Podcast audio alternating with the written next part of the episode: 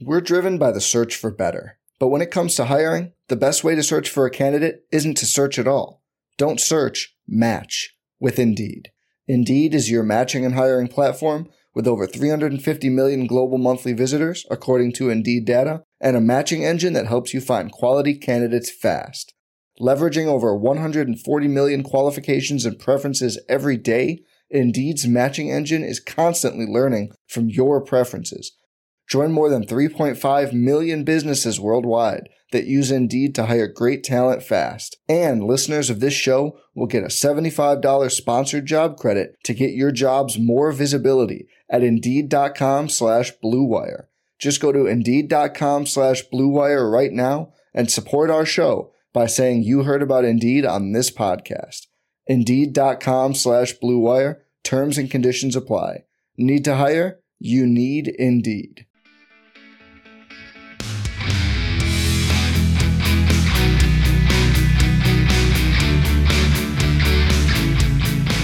Hey everyone, welcome back to the Road RotoViz Best Best Ball Podcast. My name is Colin Kelly. You can follow me on Twitter at Overtime Ireland, and I'm joined by my co-host on the series. Of course, it is a best ball series given away by the name, but it is Zachary Kruger, you can follow on Twitter at ZK underscore FFB. Zach's been pumping out the uh, best ball content over over recent times, basically over the entire off season, and that was partly the reason that I thought perfect uh, co-host here for the show but we've been flying through the episodes. We're getting down unfortunately for the listeners if you're listening all the way through we're getting down. This is likely to be the third last episode of the series but we have uh, had a really good run. I think uh, it's definitely something that we'll have to uh, revi- revisit i think each and every off season but if you haven't listened in yet the content is uh, evergreen. We have touched on some players but it's mainly around strategy rather than talking directly about which players to draft. We're kind of I guess it's that thing of like trying to show somebody how to fish and they, you know, they never go hungry or whatever that saying is. I don't even know what, but uh, we're trying to teach you how to how to fish. Yeah, I, th- I, believe the saying. I'm sorry to interrupt. I believe the saying is, uh, "Give a man a fish, you feed him for a day. Teach a man to fish, you feed him for a lifetime." So we're trying to feed you for a lifetime. Yeah, over especially over in those best ball competitions, and if we can feed you enough to win, uh, we're hoping we win the uh, the big bucks this year in the the big tournaments. But if you come up and win, uh, it'll help keep you going as well. But uh, we are on a fun topic today, and it's something that I told to Zachary probably a couple of months ago that when you draft with Sean, you reverse engineer your draft, and that's Sean Siegel for the listeners. But this is something that we're going to head on today is reverse engineering your draft and how that sets you up for success in those drafts. And I think um, again, something that I think when you start doing it seems very, very simple. It's kind of like one of those things like why didn't I think of that before? It's like a life hack of some sort. But uh, we're going to be talking about reverse engineering your draft and how it can help you win in all best ball formats. And of course, this is a best ball show, but this is one piece of the show that will help you across all leagues. Uh, there's no doubt about that. So I'll let you go first, Zach, when uh, we're starting to talk it. But what does it mean to reverse engineer a draft and, and how would you go about doing so? Yeah, so I thought that was a pretty simplistic question when I typed it in there, but I thought it was just one worth asking because if people are going to be listening to these maybe for the first time and they've maybe they've not read any of the content, it was a good question to ask and just kind of lay it out. I'll give my definition, and if you want to uh, touch on that any further, you're certainly welcome to. So we give them the best possible answer. But what I had written was just that reverse engineering a draft is preparing for your draft from back to front, mapping out how you may approach each round based on who we expect to be available um, based off of current ADP trends. Now, you can maybe look at something else other than ADP. ADP is usually where I tend to go with it, just kind of assuming that most drafts will be um, considered quote unquote normal uh, and that nothing too unexpected will happen. And through looking at these ADP trends, working back um, at the end from the end of the draft, whichever round that may be. If you're doing an FFP Slim, FFPC Slim, that would be you know the 18th round. So working it back from there to the first round. If you're doing an FFPC Classic, that would be what the 28th round. Working it back. So working it back from the end of the draft to the beginning, and kind of mapping out players who you may think one could be available to you at those certain spots. Two deciding whether or not they're players who you want to take. And then three, if they are players who you want to take, considering how they may fit whatever build it is you're looking to head into. There's also an advantage to this if you know in advance what um, pick you have in the draft. So you can kind of base it off that as well. But that is how I would most closely define it. Is there anything you would add to that Colin? No, I think that's pretty much uh, straight on. Um, so I think we'll kind of get in. Basically, the easiest way to think of it is if you started who, what pick you'd be happy with in round, say, 20, work your way back to 19, 18, 17. It gives you an idea then of, of who you take in those opening five rounds and how that's going to make your roster look. So a lot of people start their draft process and they'll say, and being honest, for most people who are just casual fantasy players who are drafting in a home league, they'll probably just be like, right, I'm in the first round. This is the guy I want, second round, third round, fourth round. And then that team will probably fall off a cliff when you get to the fifth round. Uh, so they know those early guys, but don't know the guys at the back of the draft. The, the players at the start of the draft are going to help set you up for success, but the players at the kind of that back half of the draft are probably going to be the ones then that push you over the line and help you to win that league. So it's just about flipping your approach from who do I get at the 105 and the you know the middle of the second round and taking it from the back of the draft. So when we look at it in that perspective, what it really does then is it lets you know if I take a tight end in round one, what's that going to look like for the rest of my roster from that point after because you know who you can get in those later rounds. Or if I don't take a tight end in those first five rounds, then I have to pick up two to three tight ends and they're kind of eight to 14 range. What are they going to look like? And rather than having to do your draft and after it be like, this team looks disgusting, you can, uh, you know, make those kind of preconceived kind of selections in your head before it. You mentioned something as well, and I think this is really beneficial. Is we're going to touch on Excel spreadsheets in a moment, but if you set up your kind of sheet to be like these are my tiers or these are the rounds that I want to take these players in, it means then that if you are picking from spot 12 or spot 5 or spot 1 or whatever spot in the draft, you're taking those players in those rounds. So even if you're like, for us, for example, if you're doing volume drafting where you're drafting in many leagues, sometimes drafting in multiple drafts at the same time, you're going to be in a situation where you're trying to make those decisions relatively quickly and having your players in those kind of I wouldn't call it tiers, I call it round breaks. And then that means that you can target those guys quickly. So I think being able to do that means that who you take in those certain spots lets you know how the overall roster build is going to look and you can be more comfortable with those selections. So if you've taken five wide receivers and you're thinking between you know a quarterback or a tight end or another wide receiver, you can be like, well, if I take this guy here, what is looking for my roster after that? So I think it's it's highly beneficial. So that would be what I would add in. But I mentioned Excel spreadsheets there, and I know um, when you would have been preparing with Sean, that was something that, that you added in. Yeah, yeah. So I'm, I'm assuming that you've experienced this as well, drafting a team with Sean, and he sends you a spreadsheet, and it's got like the players and the ADP on it, and from there, um, you know, we kind of start mapping out who we like. Um, if if you've if you've not done this before, um, which I'm assuming you have, but if you've not done this and you're listening to this show, um, you don't have to be drafting with Sean to do this. You can do this with any of your friends. You're drafting, you can do it by yourself. Set up an Excel spreadsheet um, that gives you know somewhat current ADP of different players, and then um, the way that we had prepared for it was we kind of color coded players, and in our case, we're working together, so we color coded players who we liked in order to kind of get a gauge for who we would actually be targeting each round just based off of general preference of a player. Um, so we had used uh, four different color codes. We used, you know, green light for guys. Obviously, he's someone who we want. Um, yellow light, you know, kind of iffy on him. We did an orange just to kind of indicate like we're probably out on him, but maybe in a certain situation we consider him. And then red was just we were probably flat out out on that player no matter what. So that was one good way to kind of prepare ourselves just to know where we were at on each individual player um, when, when, drafting together, so we weren't constantly um, suggesting guys to one another who maybe we didn't want. And I can tell you also that when doing a draft on a live stream, that is incredibly beneficial because you don't have a lot of time to kill when trying to one produce content that's hopefully engaging for the listener, but then also discuss how we're going to go about drafting teams. So it was a really great way to play on for that. Um, it's very good for live drafts, even if you're not doing it on a live stream. It's super helpful for that. And then the other way we can do it, which um, you know we'll we'll touch on certainly you know get Colin's angle on this as well, is using round by round ADP, um, which is which you can get just you know from a site like Rotoviz uh, with the ADP draft grids that we offer. We have them for both the FFPC and the FFPC um, exposures and ADP tool, and then we also have them in the Best Ball 10 exposures and ADP tool. So um, you can go and you can pull up recent um, draft grids for teams based on ADP. You can print it off or what have you, or just use it on your your computer and kind of look at that and see how trends are looking recently and decide um, maybe some players who you wouldn't want to consider for each individual round. Is there anything in particular that you're focusing on when you're looking the reverse engineer Colin, or I guess I just ask you how do you how do, how do you prefer to go about it?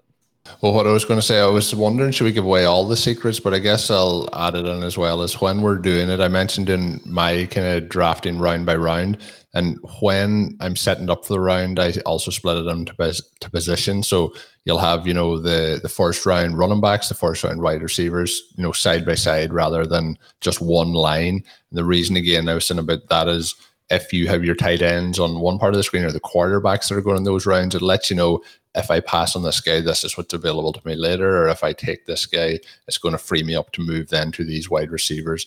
Um, so it's just another thing that I would do is add that in as well as the color coordination. And you mentioned doing it when you're doing shows. Uh, if you're doing content, it is a must. But if you're just doing your own drafts, um, I use those for my own drafts. Just sometimes you're in multiple leagues rather than having to go through and check through all the settings again. Like if you're playing in the FFPC, a lot of the data over on Rotoviz, you can set it by the last two weeks or the last week or the last couple of days, and you can see the most up to date ADP. Whereas if you're drafting and you're using site ADP on some of the sites, that site ADP might be over the last month or over the last couple of months, and then it won't give you the, the latest information in terms of the ADP as well. So when when I'm doing it, though, very much the same as you.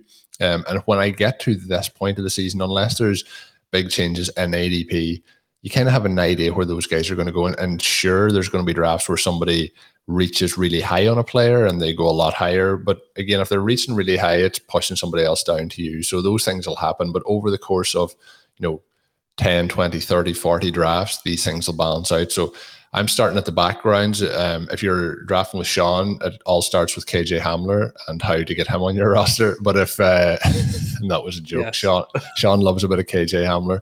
But uh, I'm I'm looking through it and trying to see if I'm taking those wide receivers, which I am going to be taking in those opening seven rounds, how is that going to set me up for what running backs are available at the back end of the draft? Where are the sweet spots for running backs if you're looking for your second quarterback? Where's the sweet spot for that? So you kind of get into habit of like, if I'm drafting from this position, this is what I need to do. And it means that rather than just being a draft and be like picking as you go along and guessing what you're doing, you kind of have a, a better plan for your overall strategy because we talked about it on the last show, um, you know, in terms of trying to get those running backs and get those, or sorry, in terms of trying to get those uh, kickers and defenses and how to set up your wide receivers. Well, if you go in and you're just picking round by round and guessing where you go, you're not going to f- finalize what the roster construction that you want overall. So this is another way of planning to have that roster construction be what you want it to be when it comes to the end of the draft.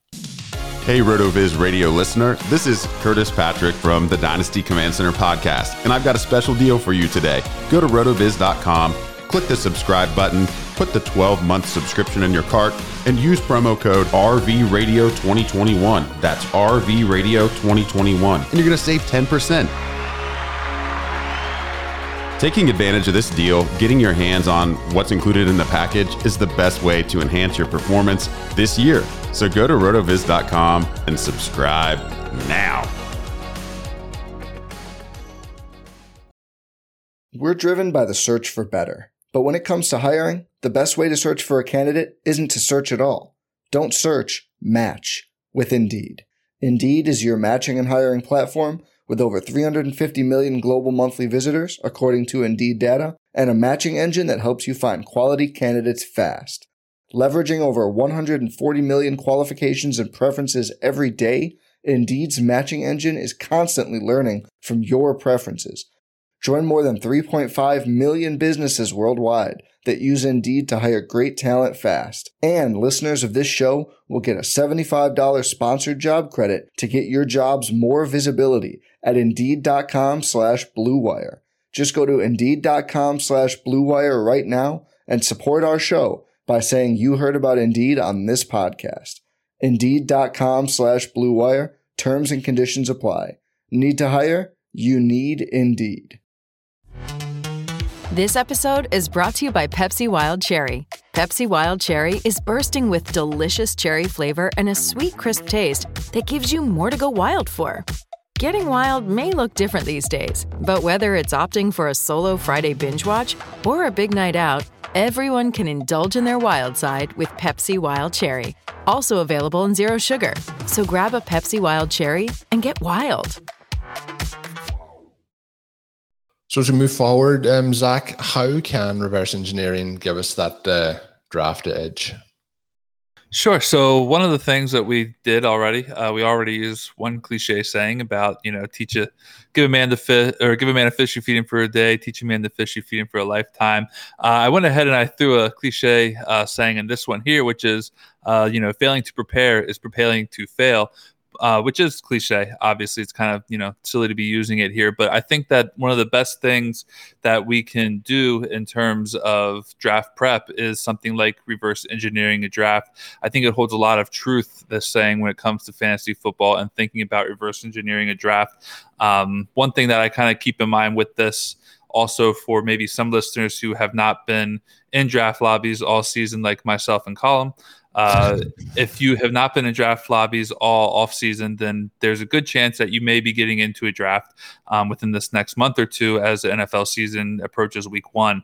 So, one of the things that I think is good for these people who maybe are just now getting into drafts is finding a way to gain an edge on their opponents who have either also maybe prepared adequately for a draft or maybe several drafts, or maybe they've, you know, just done their research and or they've been in a few lobbies themselves, trying to find a way to perhaps gain an edge over your opponents by reverse engineering your draft and just putting in your mind different ideas of things that may happen in a draft.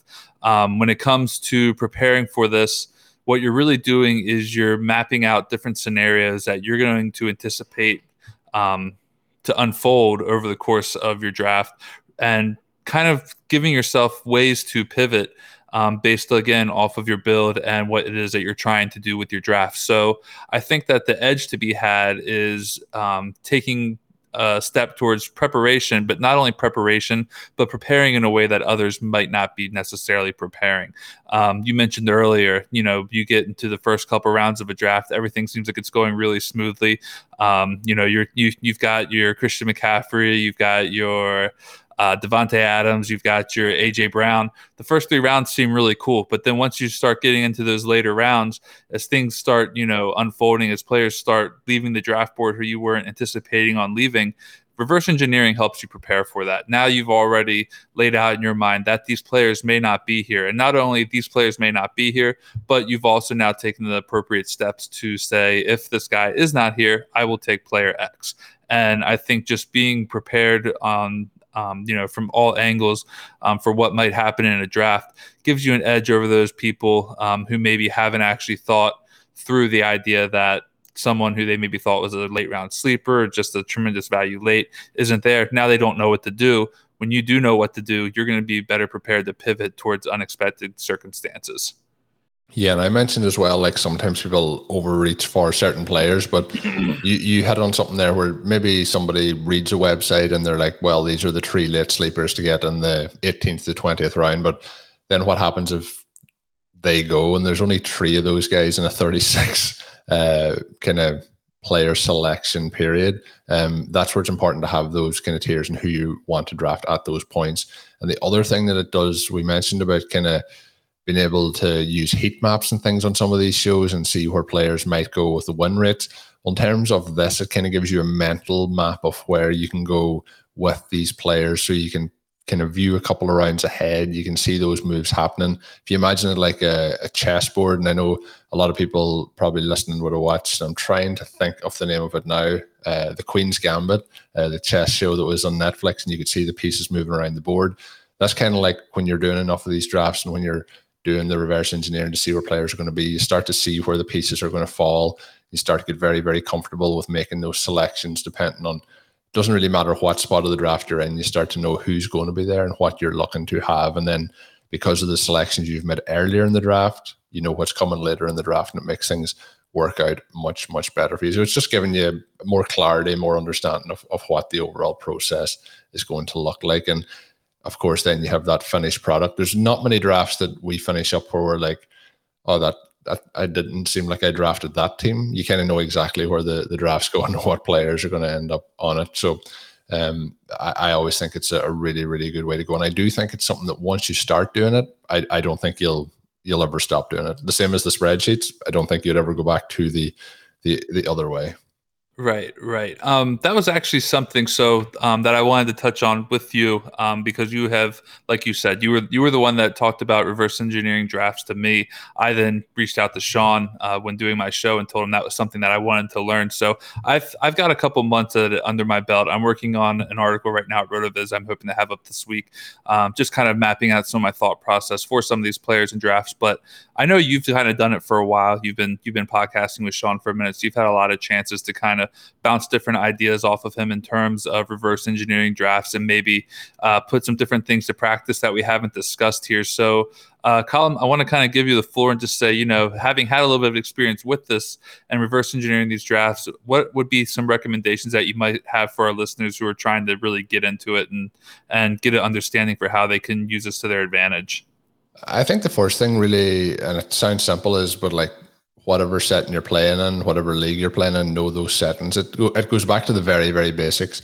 Then I'd be looking to get some sort of ADP in those. So if you do your own rankings, maybe you don't want to use ADP, that's fair enough. But if you're looking at somewhere like the FFPC, I think even if you do your own rankings, having the ADP is invaluable because you can see where players are putting their money down. That's why I like the FFPC's ADP is that is where people are putting money down, and sometimes it is big, big money uh, in those high stake leagues, and you can start to see where those selections have been made. So if we're looking at some other sites, maybe for ADP, might just be mock drafts. People can do a mock draft, can take players wherever they want, but when you're putting money on the line, it's going to give you that. So what I would be doing then is turning that ADP into those lists, like I mentioned. So going from uh, basically the, the back year draft to the front year draft, having your ADP in order, and then splitting those out by position to give you to split them out by rounds. So you would have all the players in those rounds and have all the players split by position in those rounds.